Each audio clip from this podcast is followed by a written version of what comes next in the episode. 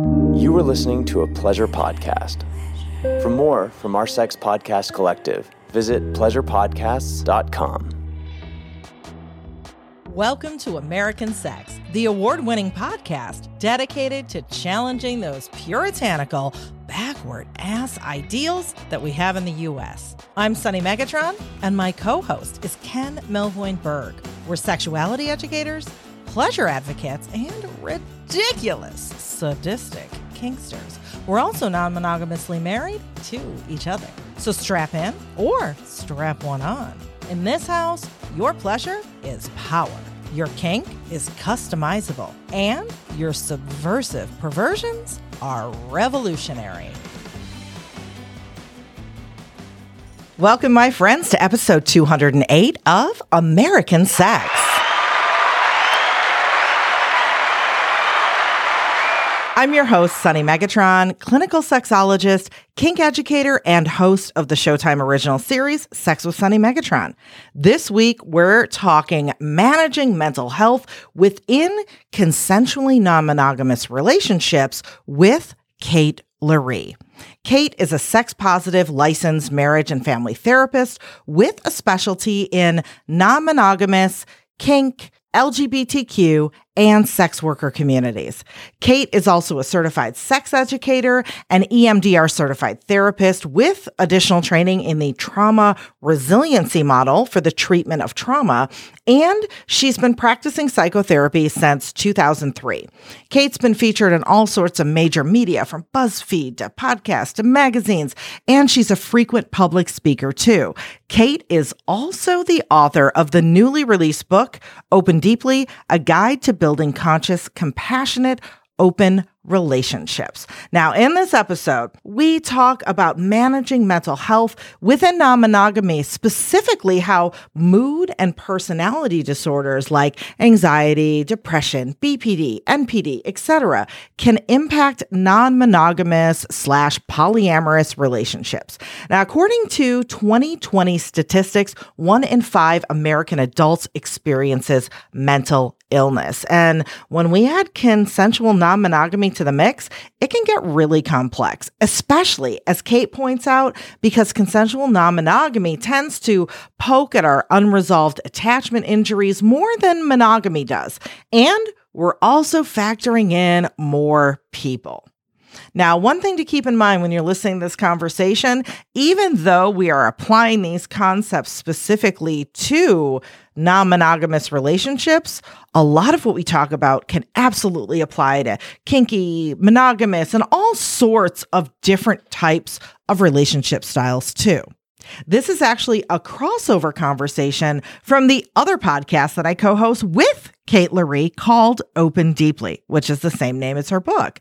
This was one of a six episode series about non monogamy. Specifically, this is part four. So, if you dig this conversation, I highly encourage you to listen to the other five parts. And of course, they can all be listened to as standalone episodes, but if you listen to them as a package, you won't miss any of the nuance, the caveats, and all of the other areas that we cover. I do want to add as well, before you listen, that this conversation that you're about to hear is not therapy. It's not a replacement for therapy. And if you find things coming up while you're listening, please practice your own self care or call the National Helpline at 988. And before we get to that conversation, you know what we got to do? That noise means it is time to wash the balls, which is housekeeping here on American Sex. And as it's been lately, this is going to be short and sweet and quick. First, did you know that American Sex has a kink friendly Discord server where you can continue these eye opening, shame free conversations and learn from others too? Oh, and it's free. So come on by. I've also got a free kink negotiation and scene starter mini workbook for you too that you can download again, absolutely for free. And if you're like, all right, so where can I do it? Give me the link. Just go to the episode description, aka the show notes. You're going to find all of those links the Discord, the workbook, all of Kate's links, uh, the link to Open Deeply, everything you can imagine, plus our Patreon page if you want to support this podcast and the work that I do. And if you're like, yeah, I, I do want to support you and thank you. I dig what you're doing. One thing you can do that is absolutely free and will only cost you a moment of your time is give this podcast, American Sex, a review in whatever streaming service you're using, right? Whether it's iTunes, Spotify, most of them have some sort of review, something or other. And while you're there, make sure you've hit that subscribe button too, because that also helps the podcast and my work as well. And it's appreciated because, as I've talked about many times, conversations about sex ed, identity, LGBTQ, kink, anything non traditional when it comes to sexuality or relationships, they are suppressed on social media and it just keeps getting worse and worse and worse and worse with time. Oh, I tell you, it's killing me. Uh, so anything you can do, whether it's uh, leave that review or tweet out your favorite episode. Uh, if you frequent subreddits about kink and non monogamy, and you think one of the episodes will have some insight to somebody's question that you see in the forum, go ahead and link it. All of that stuff is really appreciated because I feel like social media and the internet is kind of out to get us, but that's a whole different story. Uh, thank you for that. And with that all said, these balls are very, very squeaky clean. So here is Kate Loree on mental health within polyamory and consensual non monogamy.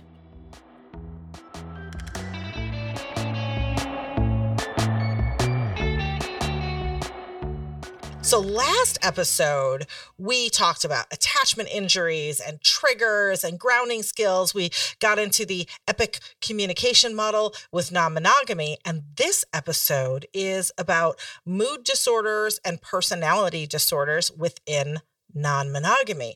So, Kate, I think a lot of our regular listeners, they already know who you are. But for the new folks, can you catch them up to speed as to why you are such an expert on these topics? Yeah, so I'm Kate Loree. I'm a sex positive psychotherapist, and I just wrote a book called Open Deeply. And at this point, we're just kind of going through a lot of the different parts that are covered in open deeply and part of what's covered is is mood disorders and personality disorders and how they affect consensual non-monogamy.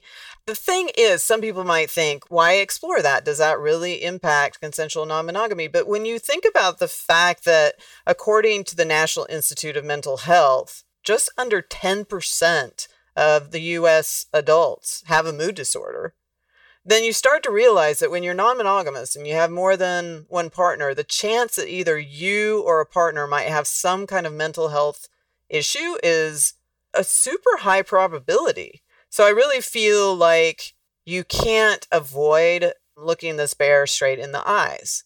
So, and certainly being a therapist, as long as I have been, and specializing in non monogamy as I do in my private practice, I see this coming up all the time. And it is one of the key things that can get in the way of, you know, two or more people enjoying their non monogamous journey. I love that we're having this conversation. I just want to really throw out there really quick for the folks listening along with us our reminder that this podcast isn't therapy or a replacement for therapy, um, even though we're going to talk about a lot of stuff that you probably talk about in therapy.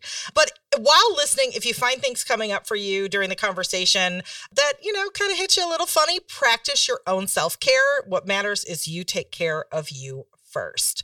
You know, Kate, like, eh, I love this conversation because even when I read books about relationships that are more focused on the monogamous, very rarely do I hear about, okay, you know, like here's the framework, yada, yada. But now let's talk about if there are personality disorders or mood disorders or whatnot in the mix, if somebody has depression or anxiety or, or whatnot, that usually isn't addressed. And it sure as hell, at least I don't hear it addressed, and I consume a lot of educational material.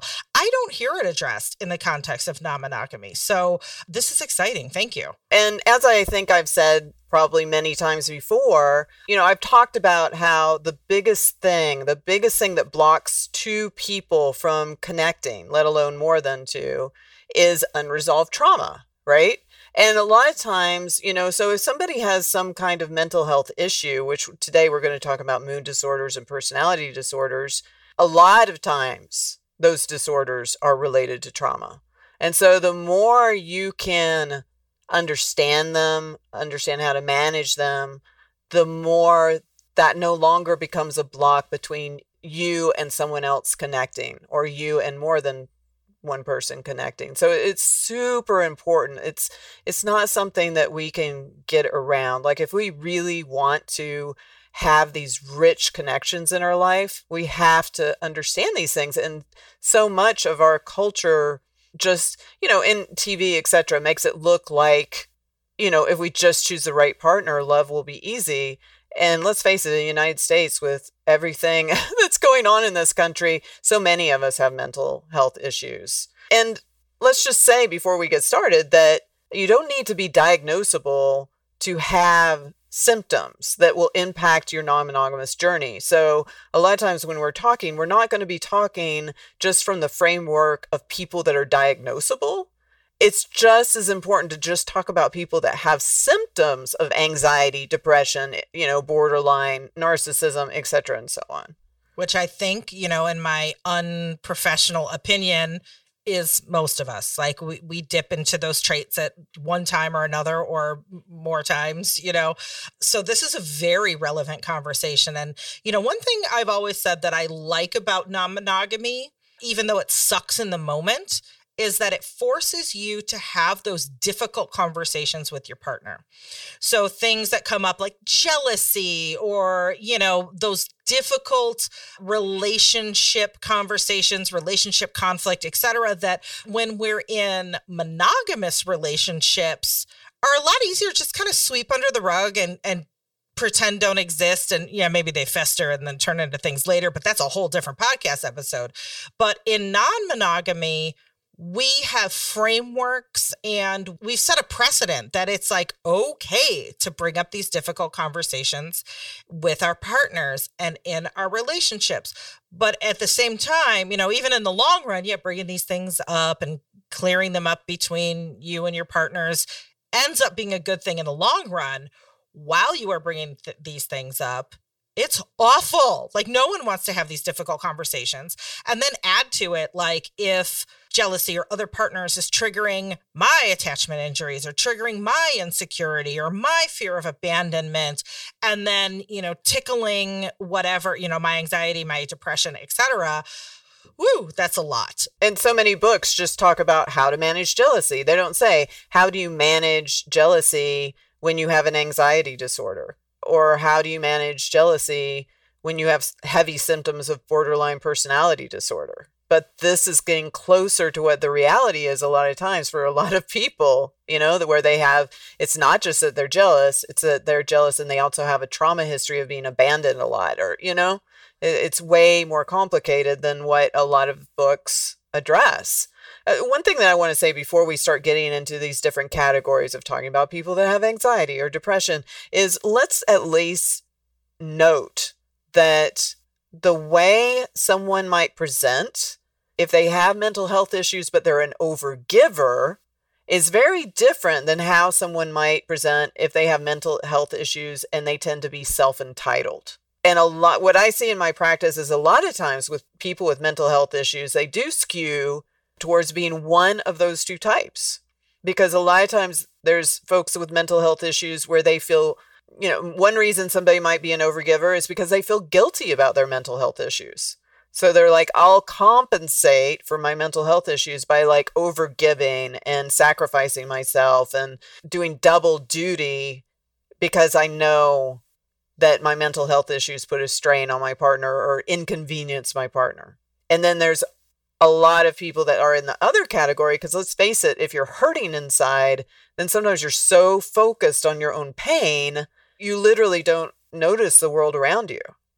And so it's a lot of time it so it may be that you're being kind of self-focused just because you're in pain, or it could be that you have mental health issues, but you also are having some misogyny, or you're mentally ill and you've got some, you know, like narcissistic symptoms that are coupled with your depression. And so when you think about those two camps, it's really important because how you cope and and how you deal with things between those two camps is very different whether you are dating the overgiver or you are the giver overgiver or you know you see so now we've got four con- quadrants and it gets really complicated but anyway we'll do the best we can. I just want to jump in here and say off the bat i can't remember what episode it was but we did a whole episode devoted to overgivers to people who are self-entitled. So kate let's remind each other. We'll figure out what episode number that was and put the the link in the show notes because i think for people who are like oh what is that overgiver thing? That would be a really helpful episode to dive dive into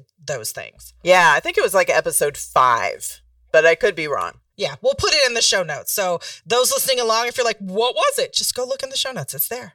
Alrighty. So so maybe we can start with, you know, folks that have anxiety who are non-monogamous.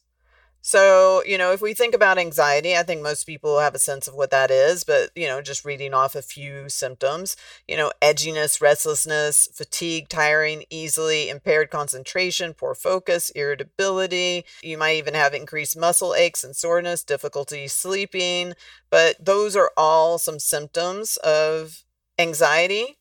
But within non monogamy, I think it can show up as being very fearful and anxious that something could go wrong within non monogamy. You know, a lot of people have those fears, but for somebody who has symptoms of anxiety or is diagnosable, everything gets cranked up. So, you know, somebody who's just a little bit nervous about when their partner's going to come home from a date, someone with heavy symptoms of anxiety may be literally having a panic attack. So it just gets way bigger, or they might literally be waking up, you know, with a night terror or something like that that's related, you know, some nightmare about non monogamy or something like that. It's just everything gets cranked up. So, a lot of times, what helps is structure, clear agreements, boundaries. I've noticed with some of my clients that have a lot of anxiety, if they just know when their partner's going to come home, like I'm going to come home between 2 and 2:30, that really can lower that can be the difference between a partner with anxiety that is happy when you come home versus somebody that might be having a panic attack. You know, like having this kind of structure, clear agreement, like clear relationship agreements and boundaries really help defining expectations, all of that. You know, taking breaks if it's ethically possible can help manage anxiety, going slow, all of this. So now I, I feel like we sh- should note right here, I could keep on going on with what helps, but I feel like I should say, even at this point, that what happens to the partner that is dating someone with anxiety within non monogamy is that they feel controlled. You know, the person with anxiety is just trying to manage their anxiety. They're not trying to control their partner, but in their effort to like create a schedule and have a clear agreement and all these things that help their anxiety, their partner is just like, dude, you are so micromanaging me right now. And I think about like, I identify with the anxiety thing. And I think for me, like we all have anxiety for different reasons, you know, and and therefore different things that we need. And for me, I have figured out that a lot of my anxiety actually stems from like my neurodivergence. It's not, you know, I'm afraid of emotionally something's gonna you're gonna leave me. It's more like I have to manage my day and it, like executive functions really hard and I don't know what to I don't know what to expect and you know when my schedules change or my expectations change or I have surprises it really disorients me. And it's got really nothing to do with like and it's because I feel you don't love me and I'm nervous. It's more like I can't manage my day. So for me like identifying why I was anxious. Because for many years I was like, this must be an emotional issue. There must be, and I'm like, but I'm I'm not finding it. I'm not feeling it. And then I realized like, oh, it's just because like I need to manage my schedule. That's why I'm anxious. Um, but knowing that taught me to know what to ask for and to present it in a way like, like you know i should never have to explain away every single thought in my head but sometimes it's helpful to a partner to be like hey can you let me know what time you need to be home or what your time you're going to be home or whatever blah, blah, blah. and hey it's not because i really i was going to say it's not because i care you know what I mean? It's not because I'm having some kind of, you know, feelings that I'm not saying about like your relationship with the other partner. You know, there's not anything else under the radar going on. And I can just say it's purely because like, I want to be able to manage my schedule. Or if I know what to expect, I can sleep better. Or it really has nothing to do with like controlling what you're doing with another partner. And me just identifying that about myself so I can be more transparent with myself and with my partner, like a world of difference. Yeah, and so that's one reason it's oftentimes important for the somebody with anxiety not to have a partner that is the kind of partner that's like more let's go to another part you know that's like you know going so fast and overwhelming them because then you can have an anxious person that their brain is just fuzzing over and they can't locate what is actually making them anxious because you're right it's like when you be when you're able to pinpoint what makes you anxious then you can problem solve and a lot of times then you can really reduce the anxiety especially if your anxiety is free man you know like you're doing your part. You're going to a therapist or you know you're getting medication that you need or whatever it is that you need to manage your anxiety then if you have a partner that is compassionate and isn't pushing you too fast, then you're more likely to recognize what you need. And then everybody involved, all partners involved, can do better. So managing that overwhelm is is so important. And then also, you know, for some people, it may be that they need a simpler form of non-monogamy. I think this is true for a lot of folks that struggle with some kind of mental health issues.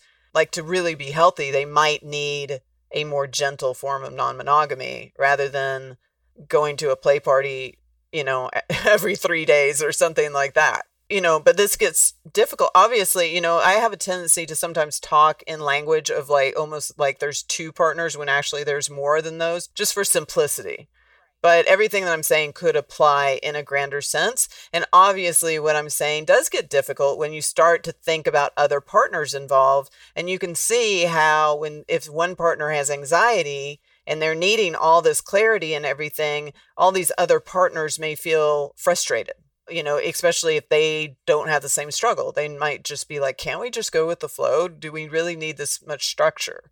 And especially as somebody, you know, because some people with a lot of anxiety, sometimes they're incessantly checking. Some of the things that become difficult with folks with anxiety within non monogamy beyond the aspect of seeming overly controlling, or actually things that kind of can feel controlling, are just incessant checking, like circling back to things that other partners feel have been discussed before. And other things that an anxious person may not notice are things like their body language, you know, or their tone. When they get super anxious, they may have this tone or they may have exaggerated body language that makes their partner feel like they're walking on eggshells. Or even like that that kind of wound up. I know i get that way. I don't realize like i'm like tuned up and wound up where i i don't feel like i'm like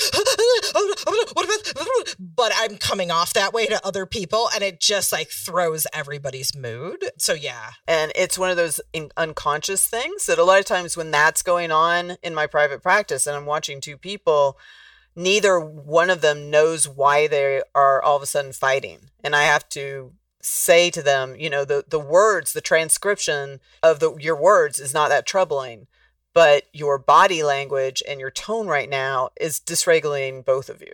It's like a really key thing that a lot of people don't realize. And, and softening your tone, softening your body language can really have a huge impact on how well things go. And the other thing, you know, anxious folks, you know, have a tendency to some people, not everybody, sometimes, you know, they keep pumping the brakes while concurrently not doing it their own self work.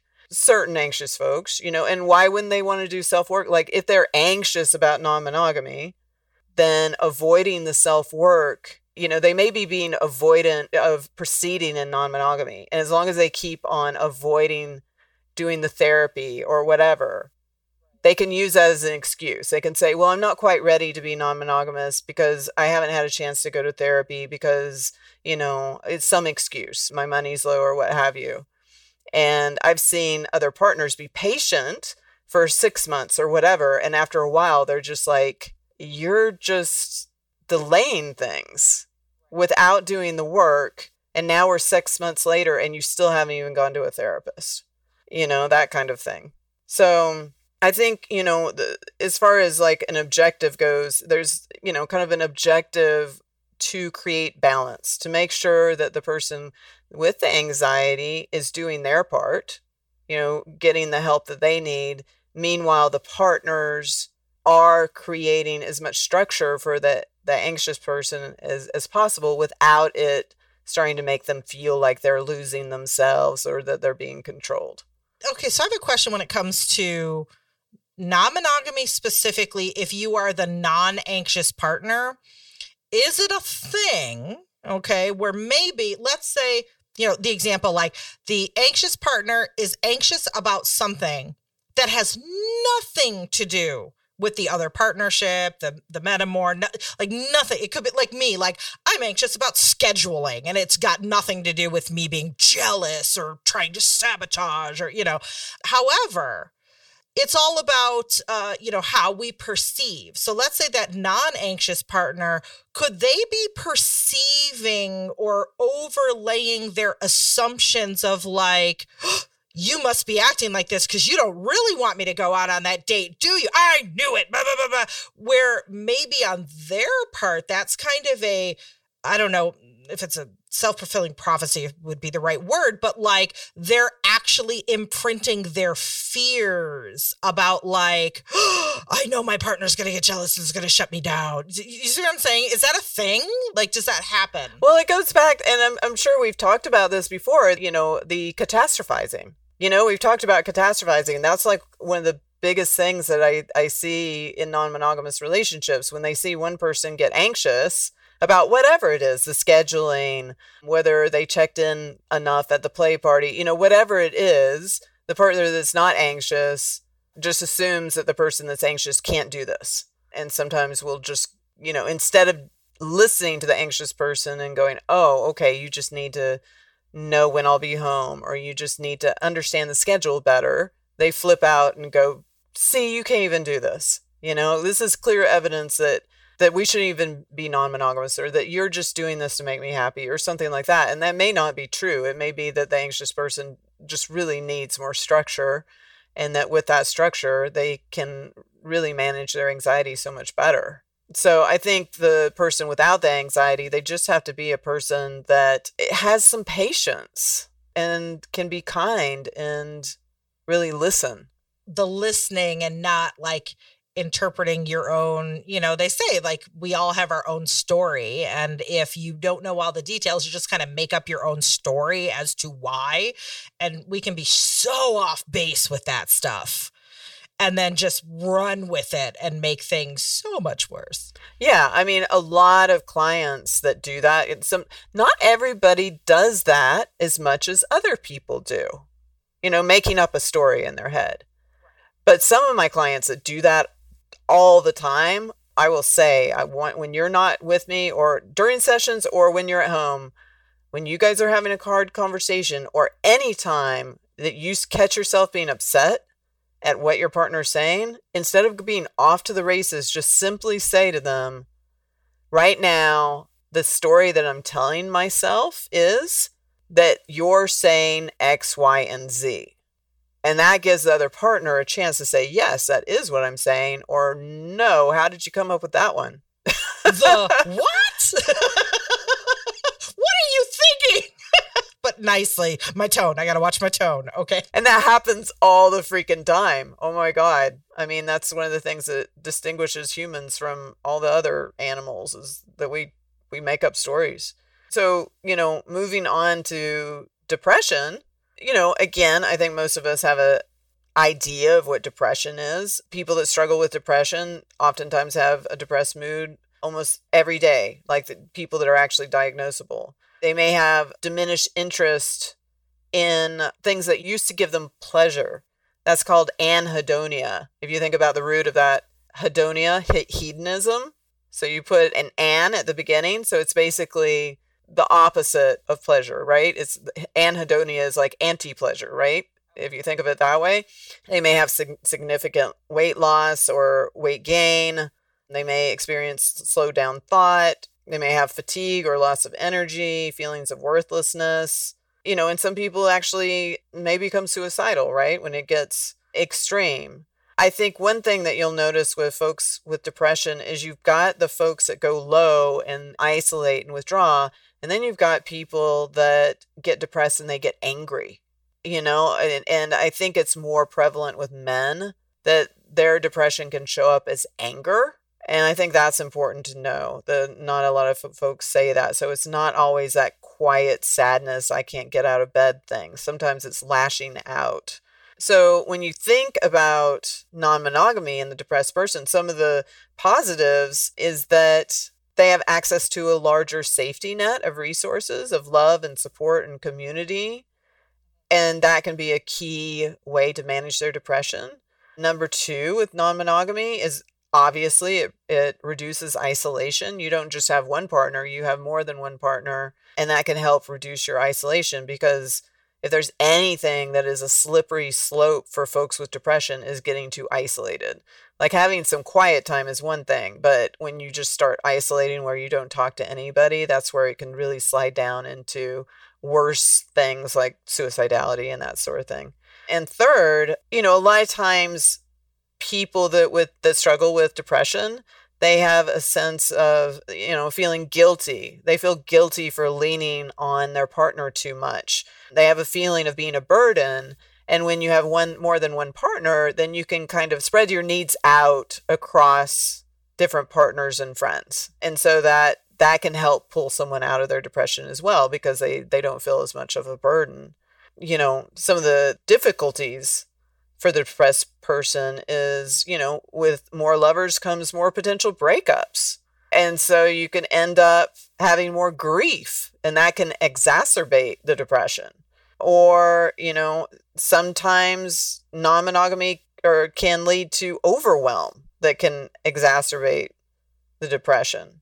So those are a few things that are difficult for the depressed person you know, one thing I'm thinking of is like I always make up like fictitious scenarios in my head.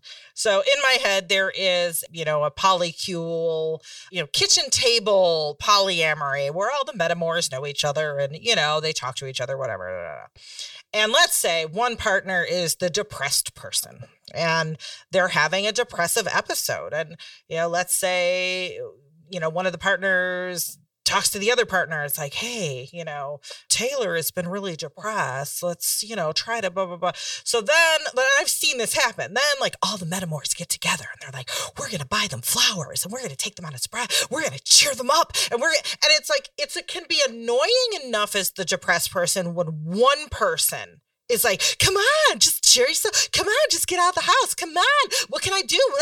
I imagine having like three or four of them all in cahoots, like bringing you chocolates and trying to like, hey, let's get you in the shower. And the, you know, so that seems like it can be a challenge. Is that true? Like, how do you handle as the partner when to just be like, hey, I'm going to step back and let you just like be in your funk because that's where you need to be. And I need to now be Uh, more active and to help you. And then, you know, get the whole gang on board. That can be great when it's needed, but disastrous when it's not. So, how do we manage that? I think what I usually see more, I'll just say, is that that community a lot of times is a benefit. You know, like when one person's depressed and pulls away, and the two other lovers, especially if they're friends, can talk to each other and say, you know, how how can we help them out, you know, and and have that sidebar conversation. And they usually know this person that struggles with depression so well and can either give them space or help them out, provide things for them. You know, usually what what I've seen is that it's a benefit, but and a lot of times in the little polycules or the little formations where one person has depression, there's other people that struggle with other things. Like maybe another person has anxiety or another person has PTSD and they're all aware of each other's issues and they try and help each other out. I think at the end of the day, you know, people that get too intense, people that mean well, but they are overbearing, at the end of the day, that depressed person, when they're not as depressed, needs to come back around and have a voice, you know, and, and say to them, I know you mean well, but you're actually making me more depressed. And again, that goes back to the self awareness to knowing, you know, how you are and what you need and what you don't need when you are depressed or, you know, with our other example, anxious, whatever it is. And with that, you know, the therapy helps that. But, you know, I've been with people who have had depression and having that conversation outside of the depressive episode is so insightful because it can be like, hey, when I'm doing X, Y, and Z, or I'm saying X, Y, and Z, I, that's when I actually really do need you to just let me be. You prodding and prodding, it's just going to make me feel worse. However, you know, then they'll be like, when I say blah, blah, blah, and I tell you blah, blah, blah, that's really not what's happening. I need you to push a little. Like, that's when I need. And so to have those like debriefs when you're on more solid ground, they are everything and again, I'm always trying to help people look through multiple lens. So right now we're talking about like potentially a depressed partner that maybe have partners that are anxious about witnessing their depression. So they're getting hyper vigilant, they're helping too much, all of that. Like, what does that start to look like? That starts to look like, you know, if we look through a different lens, attachment styles, right? Where you have an avoidant attachment style and then you have the anxious ambivalent attachment style dating each other. So we can look through multiple lenses. But if you think about Sue Johnson's book, Hold Me Tight, she talks about the pattern of one partner, or in this case, partners, who starts to get bigger. Like maybe I can make you chicken soup, or maybe I can do this or that, or, you know, maybe if I get loud, you know, whatever it is to try and get the attention. And then the other person who's withdrawing for whatever reason, either because they're depressed or because they're a, an avoidant personality, avoidant attachment style, or both. If that pattern keeps happening, then those two people, or more than two people, might be cascading towards breaking up. And so the, the key thing is obviously when someone's depressed, they may not be able to come forward, but they a lot of times depression is cyclical, right? You're a lot of people are not always depressed. They have a depressive cycle and then it passes and they come out of it and when they come out of it they're better able to speak on these things. Another thing that I have seen, and this is for the, you know, one of the non depressed partners. Let's say there's a depressed partner, and during depressive episodes, or maybe when the just depressive episodes are triggered by maybe a certain thing that they have in common with one partner that depressive person may really gravitate towards one partner because for some reason that person like comforts them in the right way and the way they need it for, you know, whatever reason and kind of pushes the other partners away.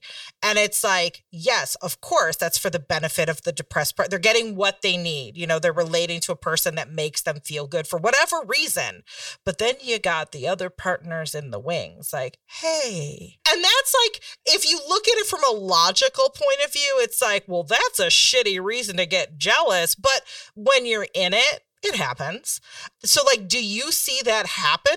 And if so, what can those partners who feel like they're being pushed out or shunned that want to be supportive but are obviously not the chosen one or that's how they feel how can they make themselves feel better or what can they do in that situation and do you see is this common or am i just making up some obscure thing in my head i think what i see happening the most is that you know like say that there's one person that likes to be kind of like the white knight, and maybe they have two partners, and one partner is struggling more. And so they pay more attention to that partner, and the other partner that's actually doing well gets ignored. You know, that happens too, where it's like, I'm doing all the things and I'm being completely ignored. but I'm sure it can happen in the scenario that you just described as well.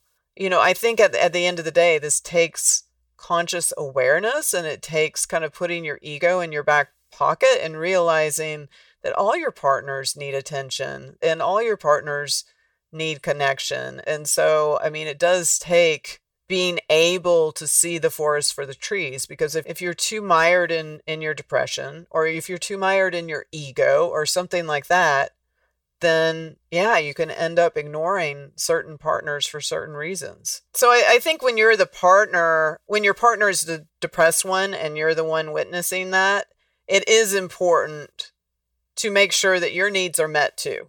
Because a lot of times if you're dating someone who's depressed and every day you say, okay, who's hurting more?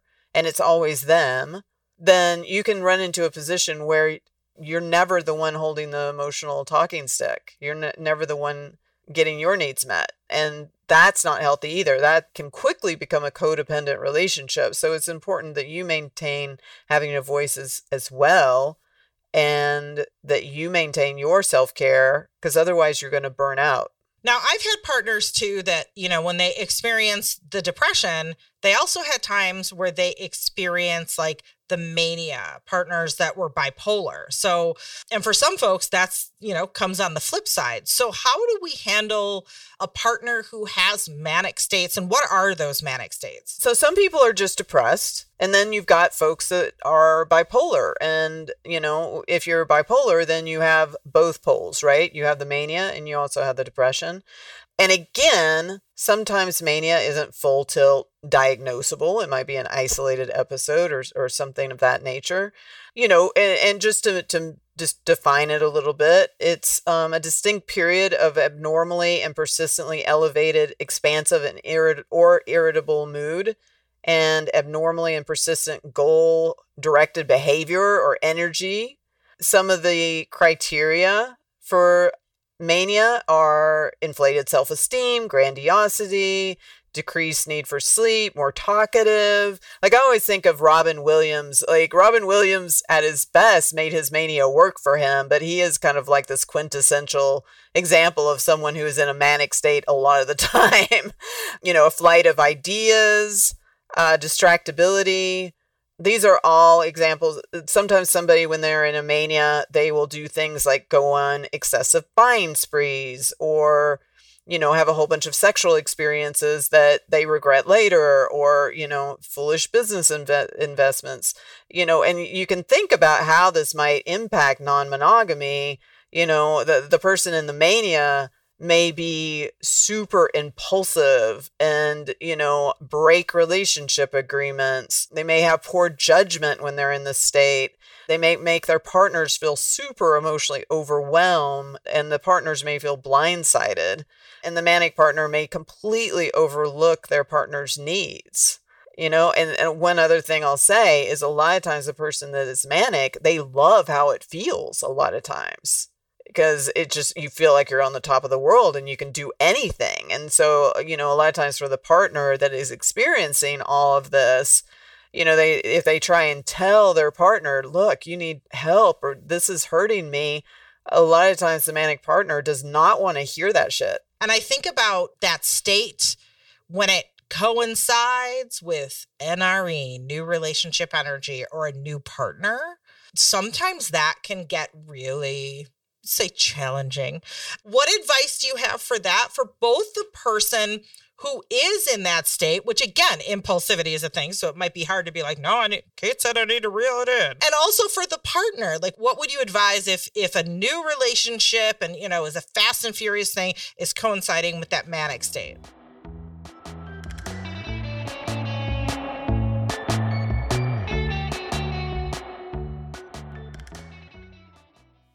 Summer is here, and so are our friends at Manscaped to help make sure that you're ready for the sun, fun, and then some. In other words, you will be smelling divine and be immaculately groomed too. Oh, and at manscaped.com, you can also get 20% off and free shipping with the code SUNNY, S U N N Y. Now, Manscaped is dedicated to helping masculine folk level up their body grooming game with their Performance Package 4.0.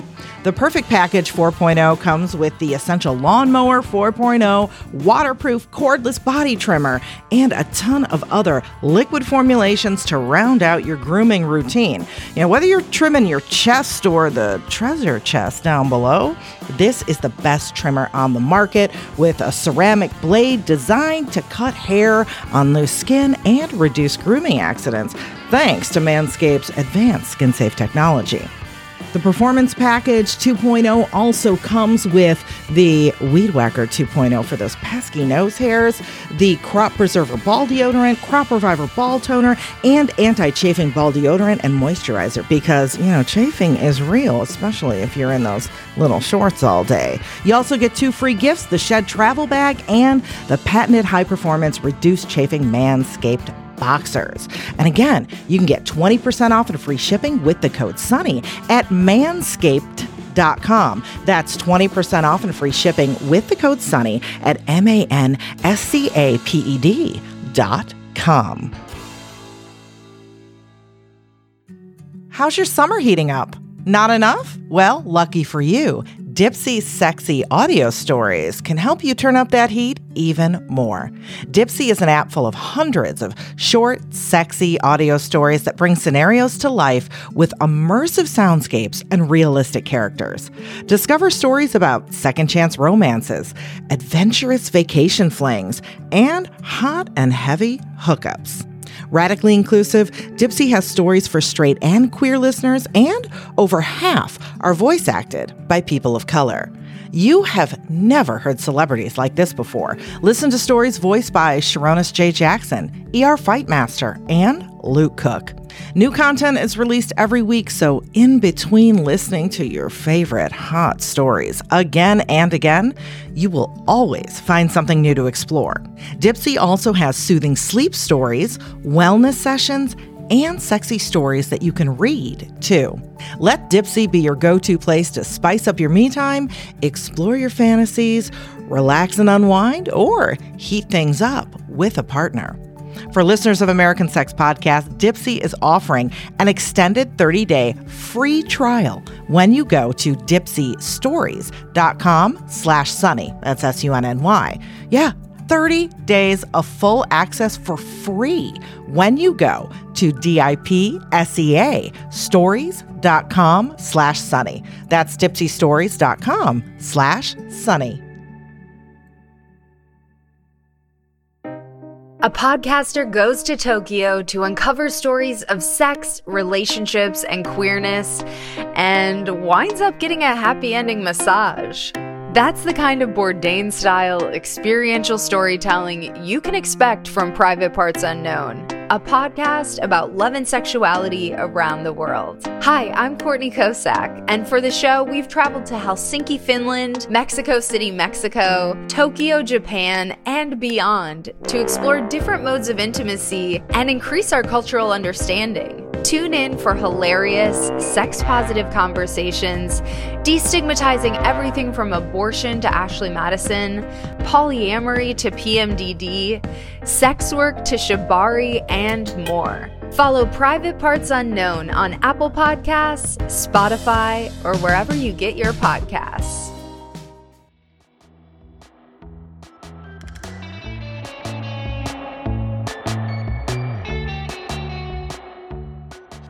Advice do you have for that for both the person who is in that state, which again, impulsivity is a thing, so it might be hard to be like, no, I need, Kate said I need to reel it in. And also for the partner, like what would you advise if if a new relationship and you know is a fast and furious thing is coinciding with that manic state? And again, some of my advice is similar in a lot of these counts. And and just oh by the way, you know, I've been non-monogamous long enough that I've at some point dated almost all of these types. You know, I've dated someone that's, you know, sometimes goes into a mania and it's r- almost impossible to talk to them when they're in the manic state.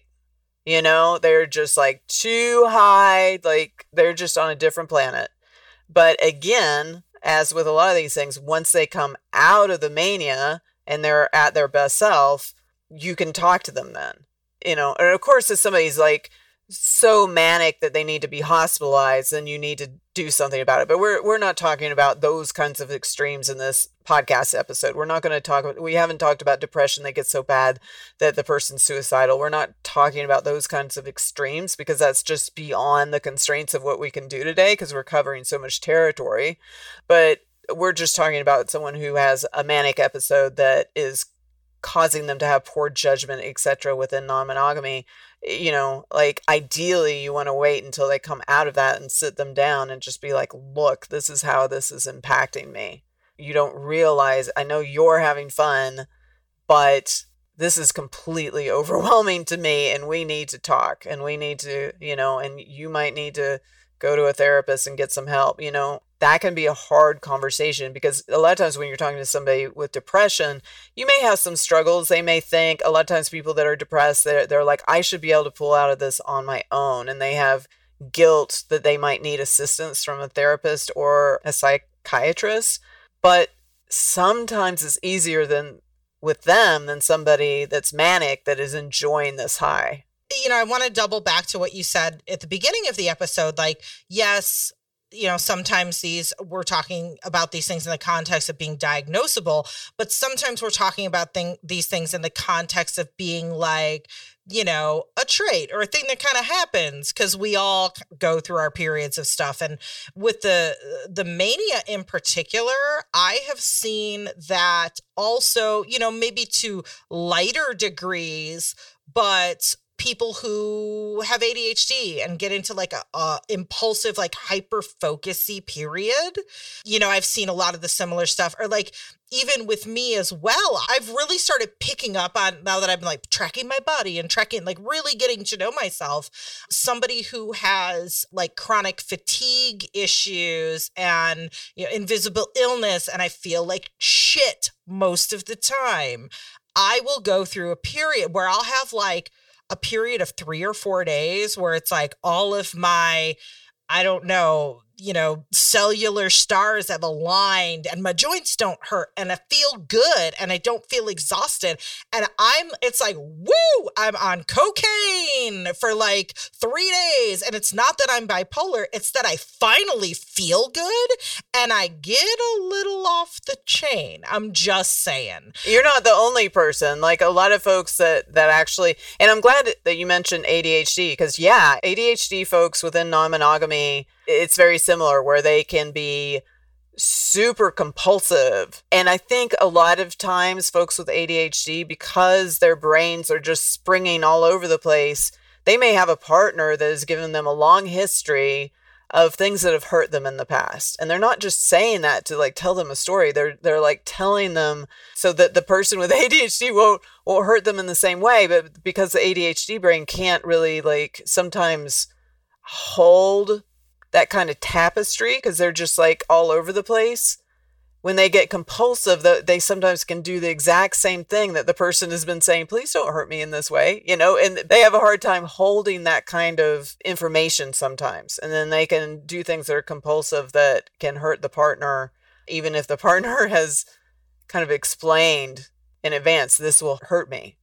You know, they're just off to the races and going so fast that they don't mean to hurt their partner, but they're just not, they just are having a hard time holding everything in their head. And it's like I have done things where it's like to someone on the outside or someone someone creating their own story. You know, it could look like I totally was like careless or thoughtless about something that I should have known on purpose. And really, in my head, it was like, oh, that thing didn't even exist anymore. Like that thing you told me not to do was the castle in the goldfish bowl, and I'm not looking at it, and I'm the goldfish, so it doesn't exist to me. I completely forgot about it. Like it wasn't on purpose. It's just, you know, it's like object permanence, but with things that you told me or, or facts that I should know that should inform my behavior, just kind of like, fall out of my pocket and disappear and oh i'm excited and thinking about 20000 things and yeah it can be very difficult but what I've seen with folks that have mania, like once they, like if they are bipolar, like once you get them on meds and, and they get proper help, then all of a sudden they have better judgment within non monogamy. They end up coming off as having way more empathy and way more caring because all of a sudden they again can focus outward more. Like with eh, with a lot of these things, it's like once you get the proper help, then you're not so focused on your own pain and your own struggle or whatever's going on within you. And you can be so much more compassionate and caring and kind to your partners. I think also, you know, if you have partners that had been burnt out, now your your partners can also be more helpful because they're less burnt out once you get proper care, you know, if you have kind partners. That's, you know, important. Like if you struggle with mental health issues, it's so crucial that you have kind partners, not someone who is making you feel bad about your struggle, not beating you down further, not shaming you, not telling you you should just get over it. Easier said than done. If I could just get over it, I would have done that a long time ago. Thank you very much.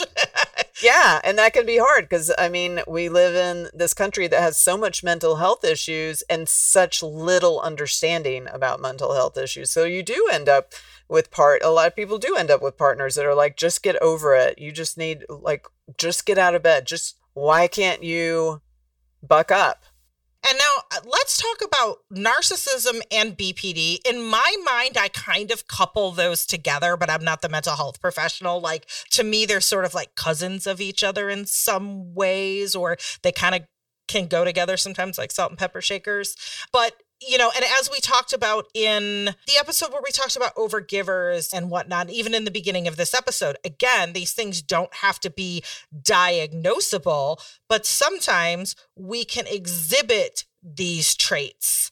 And in our gender roles, as we talked about in that other episode, the society's gender expectations and gender roles kind of pepper in some of these qualities from both like BPD, narcissism in traditional gender roles as well. So I think these two kind of can touch all of us in little ways. And obviously, there's more personality disorders than just narcissism and borderline personality disorder.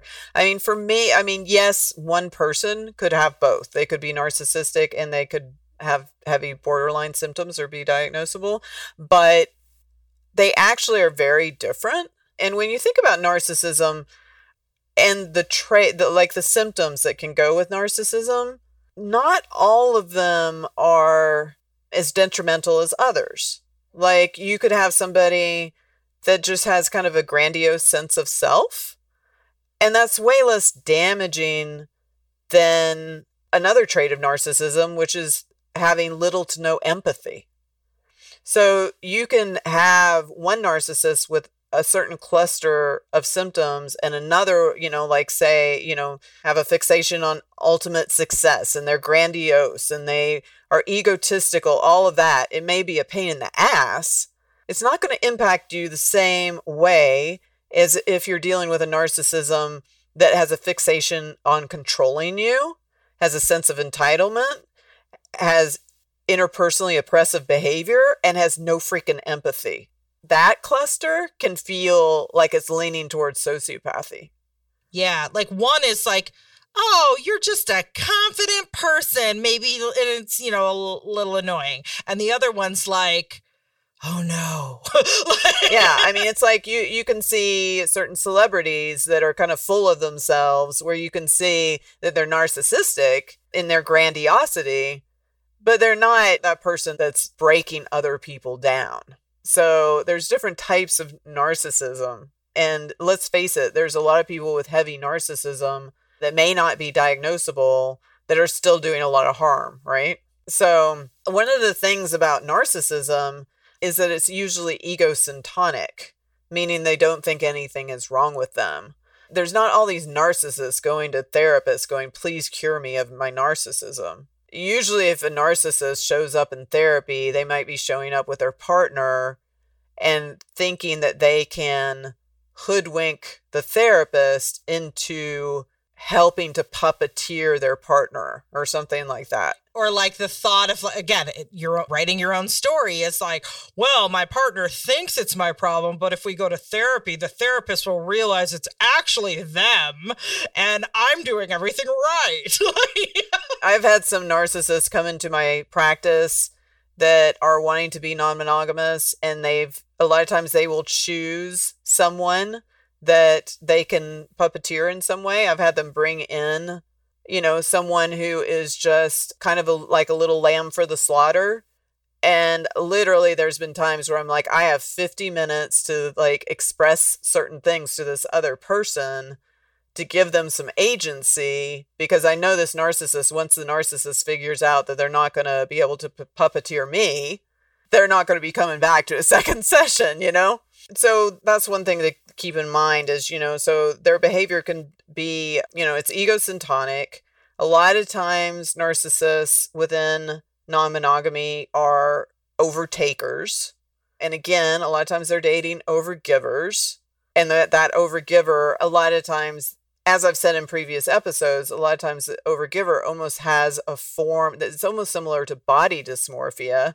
You know, just like somebody who has anorexia, no matter what the reality is, they think that they're a different size, right? The emotional overgiver, no matter how much they're giving, a lot of times they perceive themselves as selfish. And the narcissist, the person with narcissism, will be first to agree with them in an effort to get more. And so the thing is, within non monogamy, a lot of times people with heavy narcissism, they don't really know how to love or receive love. So they need something to replace that and that's their narcissistic fuel. And a best example of that is watching a Trump rally when he's watching all his supporters just, you know, bow down to him. He's just it's like a heroin addict shooting up. He's just, he's getting that narcissistic fuel. So within non-monogamy, the narcissistic fuel source is the potential for a lot of beautiful lovers and attention and adoration, right? And so if the narcissist chooses a good overgiver that that is willing to like lay down any kind of self-care and just allow the narcissist to you know keep on taking taking taking then they can really have this heavy narcissistic fuel source within non-monogamous communities. So let's say I am an overgiver and I am with an overtaker or somebody who has, you know, narcissistic personality traits. Let's not even say they're like diagnosed, you know, uh, narcissistic personality disorder. Just, you know, someone who's dipping their toes in the waters, even.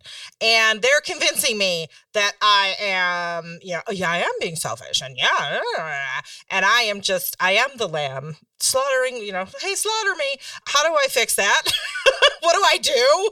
Well, just keep in mind that, you know, if you've been in that relationship for a while, then you've probably been experiencing a lot of gaslighting. You've probably, wherever you were at the beginning, you're probably worn down significantly. You might be that kind of person that still loves the narcissist, you know, the person with narcissism in a lot of ways, and you probably think you can heal them with your love. And so part of it is realizing that, you know, although love heals so much, that it's not your job to sacrifice yourself in this way. And one of the main things that you need to do is learn how to assert yourself. And the thing with the overgiver is the overgiver within non monogamy oftentimes thinks that if they assert themselves to this narcissist that is overtaking in the relationship and not listening to their self care needs and has no empathy for them, they usually believe that this will inherently say something negative about their character the overgiver will think that oh well if i assert myself to this you know person with heavy narcissistic traits that that i'm a nag that i'm bad at polyamory that i'm a controlling jerk that i'm a selfish failure and you got to get to a point where you don't think that you actually caring for yourself makes you a bad person. And if you get to that point where you start asserting yourself and then the person with heavy narcissism starts throwing tantrums or breaks up with you, you have to realize that if they do break up with you because you started loving yourself well and setting boundaries, that really you're the one, you're kind of the one who left. You weren't dumped. You're the one who left the moment that you started loving yourself well. And one thing that I'll just say as an extra food for thought I think some folks that are overgivers, they think, well, I love myself. I like who I am. But you have to realize that half of self love is setting boundaries. And if you're not setting boundaries for yourself to protect yourself, you can't say that you're loving yourself well. That's a hard lesson to learn. That is a hard lesson to learn. And I'm thinking about this in the context again of multiple partners. Let's say I have a partner and, you know, we have a pretty balanced relationship. Things are pretty good, right? And they start dating another person who is narcissistic. And I can see, like, ooh, this is not seem healthy this new relationship you're in with this new person and again it's not that i'm jealous it's not that i'm trying to sabotage it's because like I love you and I could see this train is, you know, going down the wrong track here. What can I do if I have a partner that maybe isn't ready to hear that, isn't ready to get their boundaries on and assert themselves but i'm doing that delicate dance of like i want to help you and give you the empowerment to do you know set your own boundaries but i also don't want to seem like i'm butting myself into your relationship or telling you like to break up with this person. How do you handle that? Well for one thing if you're dating this person that is dating someone that is that form of narcissism that I mentioned at the beginning that's harmful. Like they don't have any empathy and they're trying to control you and they're trying to wear you down, like all of that. Eventually, you're not just going to be witnessing it, you're going to be experiencing the secondhand smoke. It will start to impact you too. Their relationship will not operate just in a bubble, it will start impacting you. And this is my opinion that I know that some people wouldn't agree with. I feel like within non monogamy, because we do impact other people, I think we do have a responsibility to choose partners that are kind because they will impact our other partners. Unkind partners will impact our other partners. So I would say that, you know, I think the, the per- person witnessing this, I think there's ways to express things without being controlling and just saying, I'm witnessing X, Y, and Z and it's impacting our relationship because you're I'm watching you become miserable. I'm watching you all of a sudden be so focused on this person because you're trying to manage them. You have less time for me. When you are with me, your energy, you're like depleted. Like this is impacting us because that that is where it'll eventually go if you have this other person that is just sucking the life out of your partner. That's a tricky situation. And I think that's like a good time to like call Kate and be like, hey, Kate, will you be our non monogamous therapist and talk to us about this situation? And sometimes your partner won't want to pull away. You know, they'll be in that vortex, they'll be pulled in, you know, and, and then you have to decide, you have to do your own self care and decide what's best for you. And then, you know, the influence of the other partner, maybe making you into the bad guy. There's that gaslighting, manipulated. Like, I could just see this turning into like a nightmare. At the end of the day, you, you have to love yourself. And you do have to find that balance between advocating for yourself, advocating for your partner, but, you know, trying not to be controlling and realizing that we don't own another person. So it is this difficult balancing act, but I think it starts with being honest and, and just saying something to the effect of, look, I'm not trying to control you. I'm not trying to tell you who to date, but this is what I'm seeing. And this is how it's impacting me. And this is how I see it impacting us. And this is where I see this going if it continues. Like that kind of blunt conversation, I think is important because wherever it's at right now, if you're really dating someone who's narcissistic, it will, you know, with heavy narcissistic symptoms, as I said, the ones that are more negative, like the lack of empathy, it will be a cumulative trauma and it will build upon itself. And so it's not something to just ignore. So th- that's that's what I'd say about that is like you got to be assertive and you got to set limits. So, if we move on to the last one that we're going to cover, which is borderline personality disorder, you know, uh, BPD is shown to be a pervasive pattern of instability in interpersonal relationships, self image, and emotion. It can be marked with impulsivity, This is what I, I would say. Like when you look at the symptoms of it, if you were to look in the DSM 5, they, they'll explain it in a certain way. But the way I like to think about it is a lot of times somebody with borderline personality disorder has had this huge backstory of a lot of injuries. And so a lot of times someone with borderline personality disorder, what they want most and what they fear most is the same thing, and that's love. And the reason that's the case is because every time someone was supposed to love them, whether it was a, a parent or someone in their backstory, what came after the love was given was some kind of horrific pain a lot of times. And they have this whole backstory of that, of love being coupled with abuse or love being coupled with abandonment.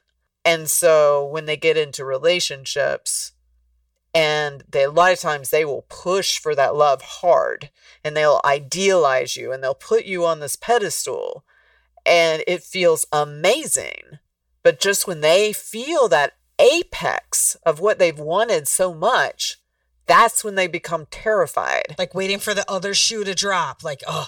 Yeah. And they'll lash out, they'll sabotage. You know, all of a sudden it gets really painful and dark, and you'll be knocked off that pedestal. And it's very cyclical in that way of the idealizing and then the vilifying, the idealizing and the vilifying. And you can imagine if you're experiencing that, how exhausting it is. But people will stay like with a borderline a lot of times because they're chasing the pedestal phase a lot of times, you know, and they're thinking if I heal this person with my love, I'll get to stay on the pedestal phase, right? But that's not really how it works.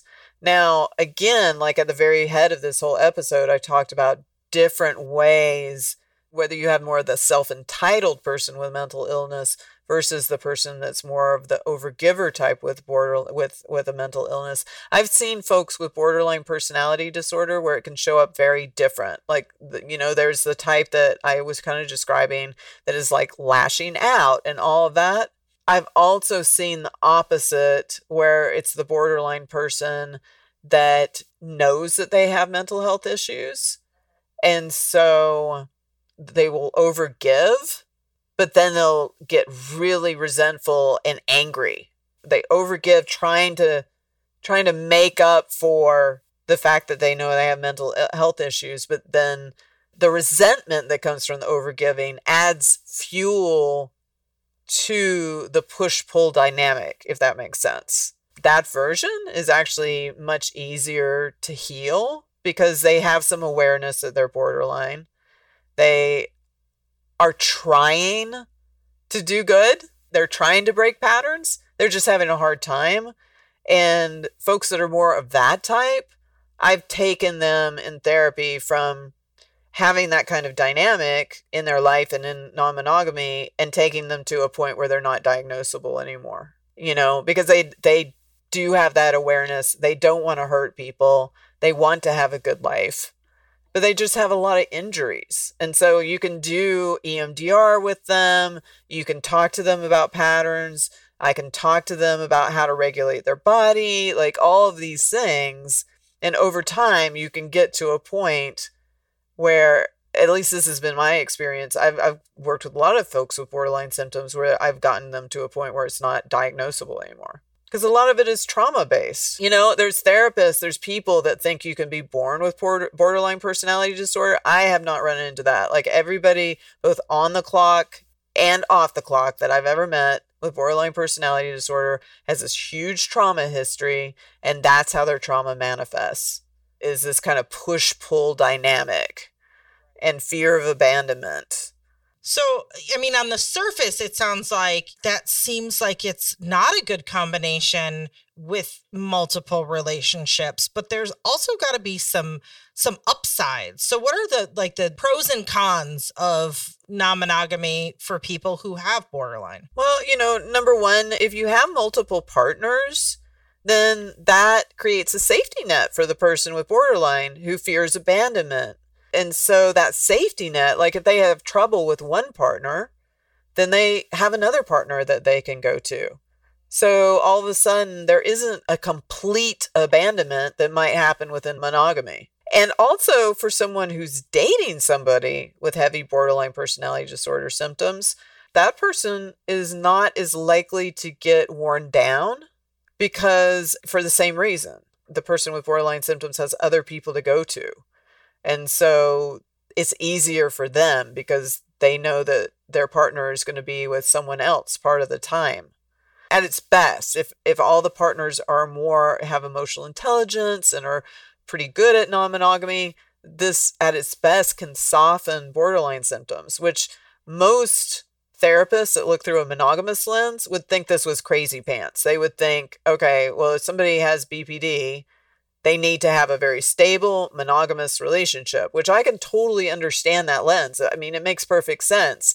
But what I'm saying also makes sense for folks with lighter borderline symptoms. The more severe the borderline symptoms, the more non monogamy is just going to be too stressful for them some of the negatives of non-monogamy for somebody with BPD if they feel that their partner is choosing another partner over them.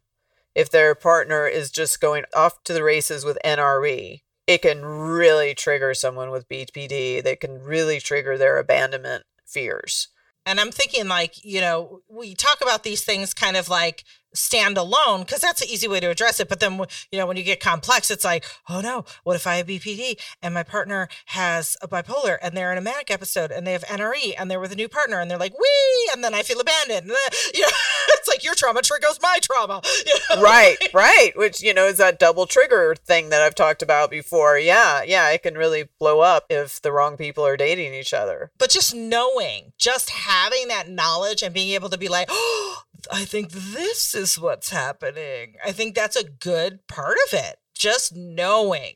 And that's what a lot of this episode is. It's not like going into these details of all these vignettes of like all the different ways that this can show up and how to fix it. It's just like trying to create at least some awareness about these different things and how they can show up. And that's a starting place. Obviously, we could do a deep dive with any one of these and, and give all kinds of examples and different ways it could show up and all of that. But at least we're creating some kind of awareness with this episode. Another negative when someone with BPD becomes triggered by other lovers, or you know there's flirting or a perceived threat to the relationship it can leave their partner walking on eggshells and this fear of upsetting the partner with BPD often leads to allowing them to have more lovers, more freedom, more leeway in an effort to appease them. This is a common thread through this whole episode, right? That a lot of times, if you're a partner dating somebody with some mental health issue, that you could end up being codependent with them. And I have seen this happen where somebody who's non monogamous and has BPD symptoms that their partners are all catering to them, you know, and walking on eggshells. So, and that's that's not right. That's not healthy for anybody, you know. So, I, I think the objective is probably to have a more, you know, to choose partners that are okay with having a more simple, less changeable, more predictable, probably a more hierarchical form of non monogamy rather than something that is more loose and changeable. Yeah, and I'm glad you bring that up because I know, you know, there's a lot of talk of like hierarchical polyamory is always bad. And it's like, yes, it can be really toxic and people can use it for really horrible reasons and and to, you know, treat people like crap. But some, you know, every situation's different. Every need is different. And as long as it's consensual and in good faith, that sort of thing, sometimes, you know, people choose different paths for very valid reasons and their relationship styles and structures. Right. And there's certain styles and structures that a person may not be ready for. And it's not just because they're jealous. Maybe they have a full tilt PTSD disorder. Maybe they struggle with very real depression and sometimes they're suicidal. You know, it's some of the things that people are contending with are no joke. It's not just pet, you know, like like the simple jealousy. Sometimes it runs really deep, and sometimes we're just not ready for like say a full tilt uh, relationship anarchy model or something like that. Maybe that's just way too much to contend with when we're also struggling with very real mental health issues.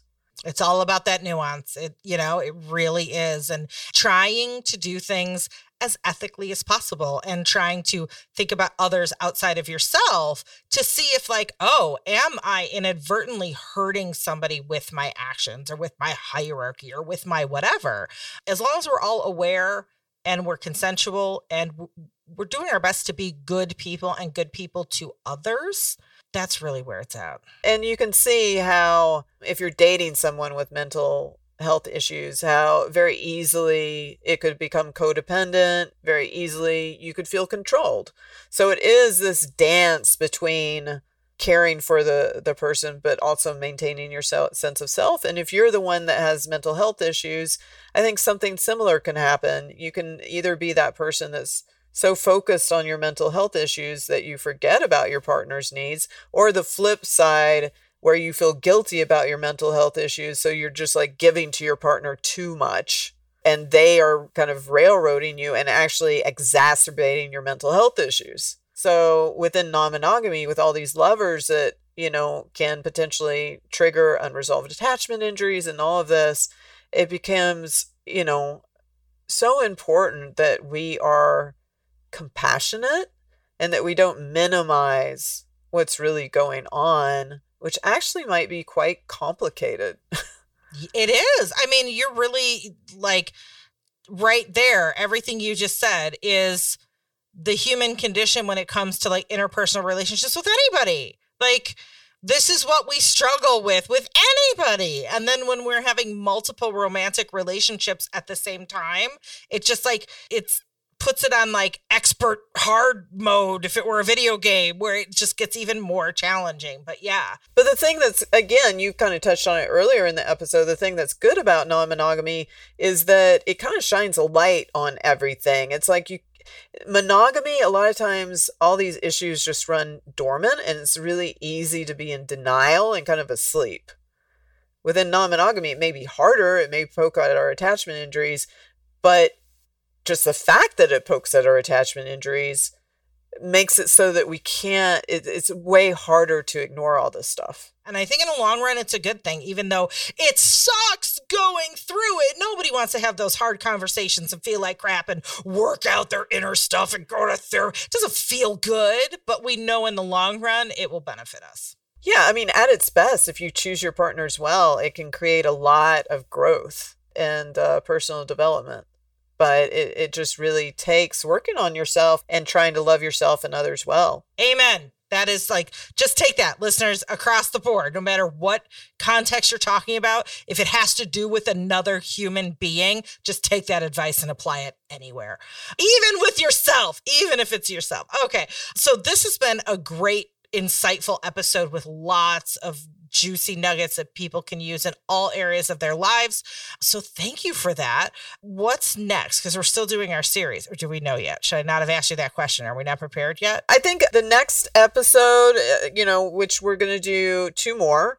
I think in the next episode, and I might change it a little bit, but I think I'm going to talk about maintaining connection within non monogamy and within maintaining connection within non monogamy, we're going to talk about the things that can threaten connection, even if they sometimes feel good. Like NRE can feel great, but sometimes it can threaten our other connections or, you know, typecasting, which I've talked about. And I've talked about, you know, different ways to stay connected in terms of the three pillars the intellectual, emotional, and sexual connection. And also talking about how BDSM and Tantra can be a way to maintain connection with our partners in long term non monogamous relationships. So basically, the main topic is maintaining connection within non monogamy. Awesome. I cannot wait. Listeners, I know you can't wait either. Be sure you don't miss it. So go please hit that subscribe button so you get notified when that episode comes out. And until then, we'll be seeing you. Go practice your like healthy interpersonal skills that you learned. Thanks for listening to American Sex. What's that? You want more? Well, you can start by streaming our TV show on Showtime, Sex with Sunny Megatron. Then pop on over to sunnymegatron.com. Everything's there. You can get updates on my new book, check out my sex ed and BDSM workshops, learn how to book me for your organization or for coaching. You know, we also want to hang out with you too, right? So come join our Discord community or follow along on TikTok or Instagram, Twitter, all the social media. I'm Sunny Megatron everywhere. And you can catch Ken on Twitter or tune in to his weekly D&D games on Twitch. If you want to support the show, a great way to do that is simply to tell people about it. Make a TikTok or tweet about your favorite part of this episode. Oh, and don't forget to subscribe and leave a review too. And if you're a ride or die American fucker, you're going to want to join our Patreon community. We'll send you official American Fucker stickers, and you'll get a lot more too at patreon.com slash American Sex. Now, just in case you happen to be one of the few that still has disposable income in this late stage capitalist hellscape, well, when you're shopping for a new sex toy, BDSM gear, Kink Academy membership, or other things, please patronize our sponsors and affiliates. You'll get a discount and it helps us too. Win win. All those links and codes are in our show notes. Thanks, American fuckers. We appreciate the heck out of you. See you next time.